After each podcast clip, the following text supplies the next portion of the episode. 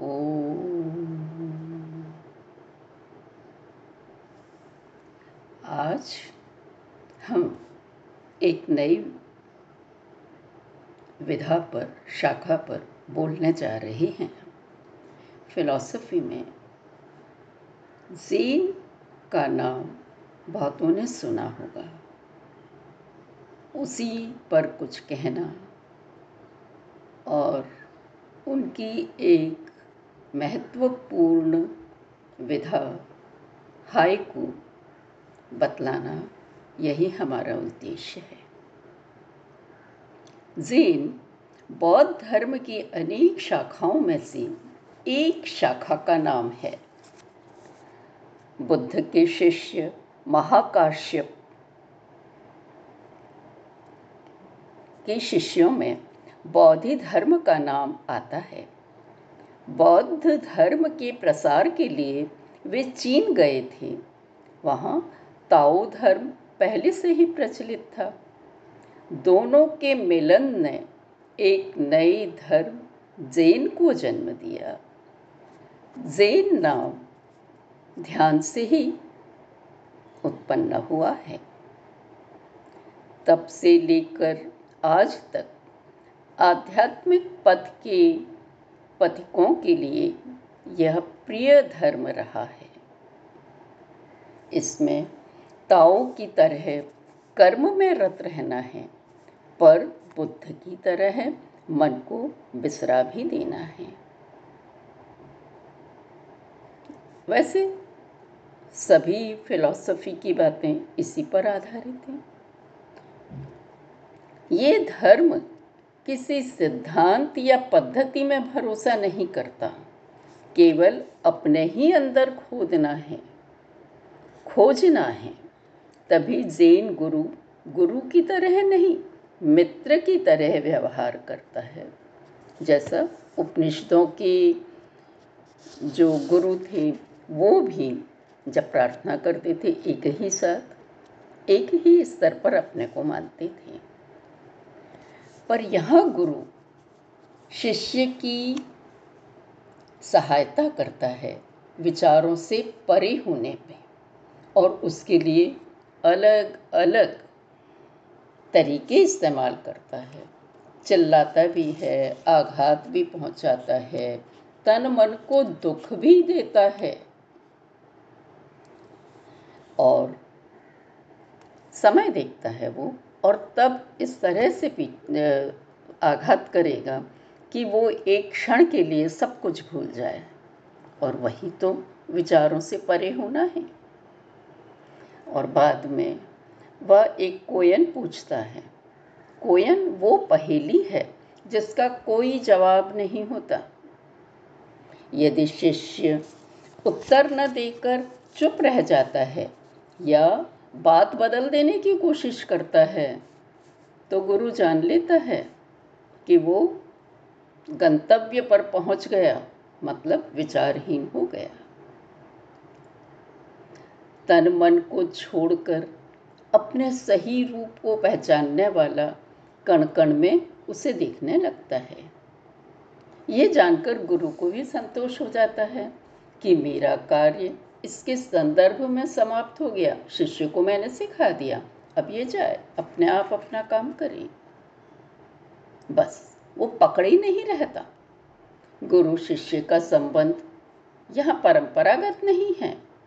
शिष्यों के प्रश्नों का जवाब न तो एक ही तरह से दिया जाता है, न ही पूरा जवाब ही दिया जाता है। हर व्यक्ति शिष्य की प्रकृति, नेचर अलग होगी तो गुरु का जवाब भी अलग अलग होगा। वो जवाब पूरा भी नहीं होगा। गुरु केवल इशारा करेगा, शिष्य को अपने ही अनुभव से अपना ही उत्तर खोजना होगा। क्योंकि धर्म किसी की नकल से, अनुकरण से, उधारी से नहीं मिलता। गुरु सहारा बन सकता है। खोजना तो स्वयं ही होगा। अगर स्वयं में नहीं खोज पाते तो कहीं और मिलेगा ही नहीं। और अगर एक बार अपने में मिल गया, फिर तो सब में सभी जगह वही दिखता है।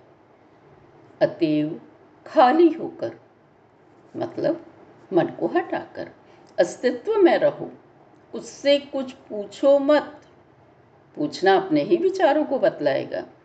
केवल उसको सुनो, देखो, गंभीर न बनो, क्योंकि गंभीरता मन को लाएगी ही, सोच विचार लाएगी ही। अमनी दशा में रहो। बुद्ध भी मन में न रहें, तभी तुम्हारा झरना फूटेगा। समय असमय न देखो। ध्यान का बीज डाल दो।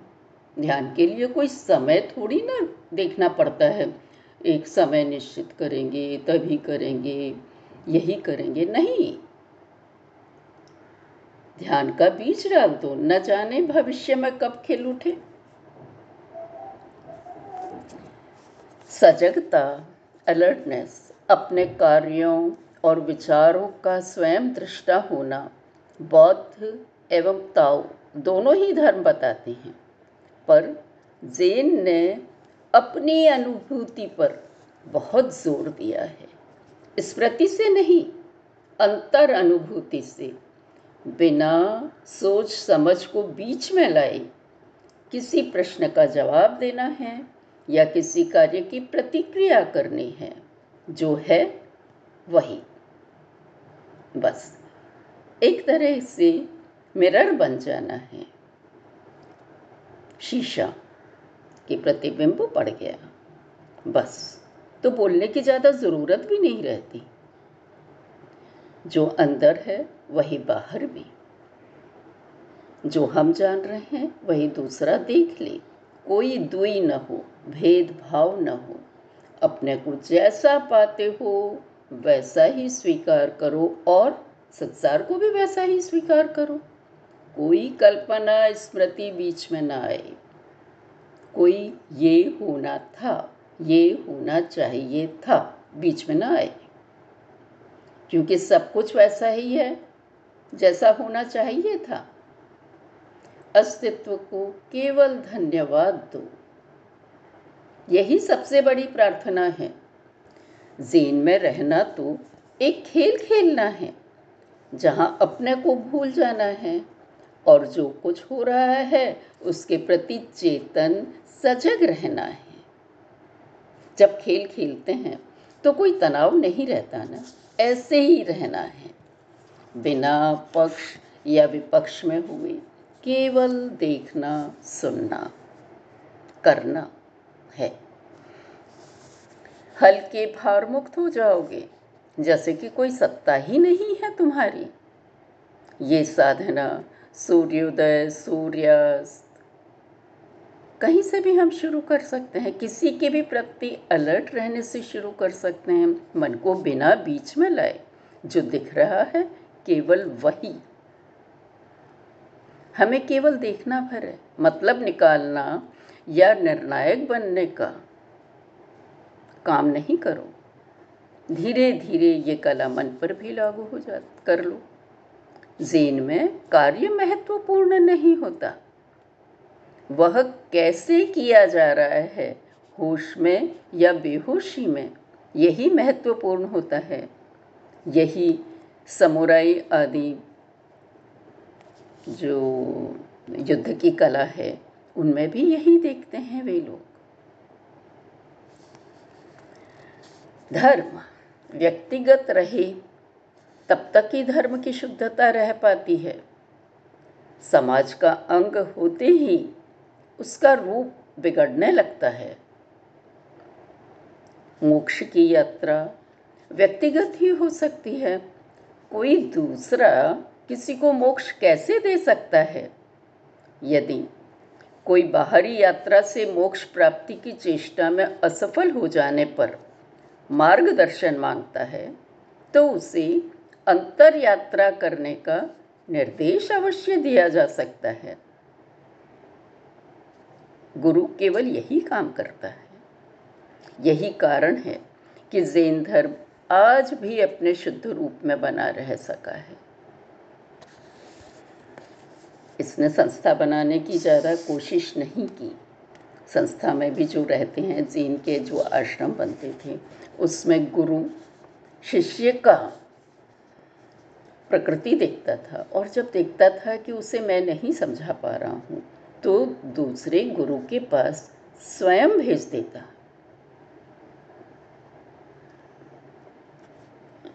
गुरु के लिए कोई विशेष मापदंड नहीं होता और न शिष्य के लिए, केवल प्रकृति मिल जाए। जब किसी को देखते ही अहोभाव जागृत हो जाता है। दिल उसके पैरों में झुक जाने को करता है। वही गुरु है। जहाँ ना कुछ बनने पर ज़ोर दिया जाना है, क्योंकि मैं कुछ हूँ, ये नहीं सोचता। जेन के पथ का राही, वो तो सब में एक है, एकदम सामान्य है। तो वहाँ अहम ईगो के खेल रह ही नहीं पाते। और जब दर्पण बन गए, मिरर बन गए तो मोक्ष तभी मिल जाएगा। क्योंकि न कोई सामान जुटाना है, न आयोजन करना है, न समय देखना है, न स्थान देखना है। कुछ नहीं, न भूत, न भविष्य, न मेमोरी क्षण क्षण अस्तित्व जो कराए, करते जाओ। किसी की नकल भी नहीं, अनुकरण भी नहीं तुलना भी नहीं।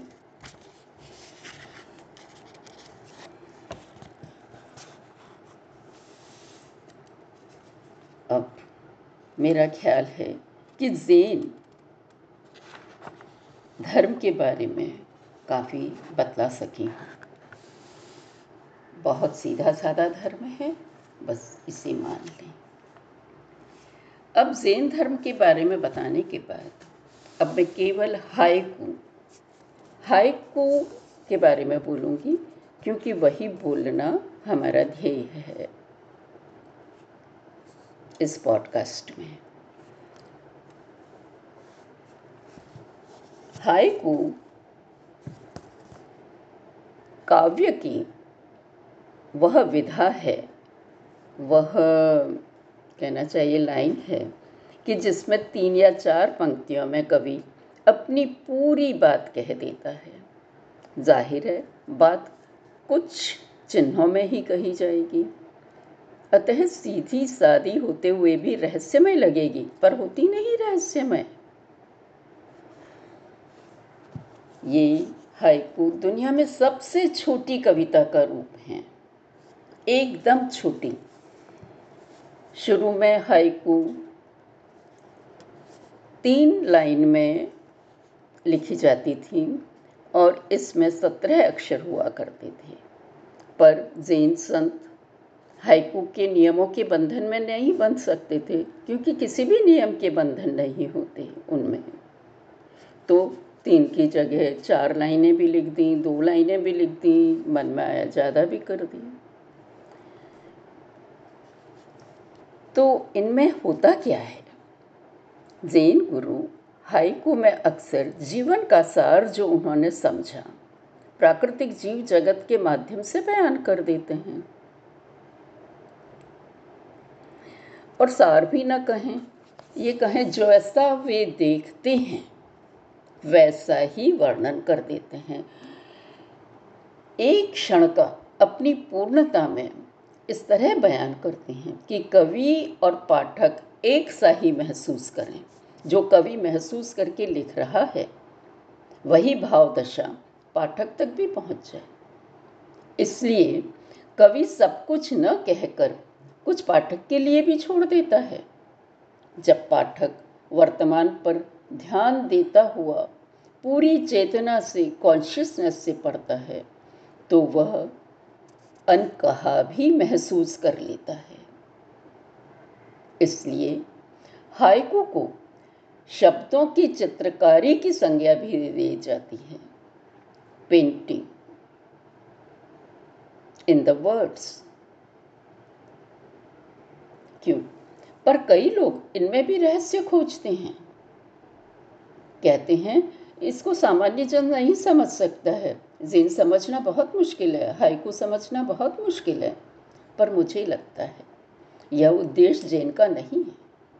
क्योंकि जैन तो विचारों को दूर रखने में विश्वास करता है और रहस्य खोजना गहरे विचारों में ले जाएगा। सीधी सादी वर्णन को वैसा ही समझो, विचारों के जाल में न उलझो। दोनों कलाओं, काव्य और चित्रकारी का आनंद ले लो, बस। लेकिन जेन फिलॉसफी है, दर्शन है तो ये हाइकू ही आपको ध्यान लगने में सहायता कर देंगे। क्योंकि जैसे जैसे आप उस ही वातावरण में खो जाएँगे, जैसे फूल को देख रहे हैं, फूल को ही देखा, बस। कैसा है? शब्द नहीं दिए, केवल देखते रहे। मन को बीच में ना आने दिया। मन को स्वतंत्र ही रहने दो। मन से हटकर ही तो करना है तो फिर क्या आएगा? अंत ही आएगा एकदम। और जब तुम उस कविता में खो जाओगे, वर्णन में, और जो अनकहा है, वो एकदम दिमाग में आने लगेगा। और दिमाग में विचारों के रूप में नहीं दिखेगा, महसूस होगा। तभी तो हाइकू पढ़ते पढ़ते मन रह ही नहीं जाता। ध्यान कब लग जाता है, मालूम ही नहीं पड़ता।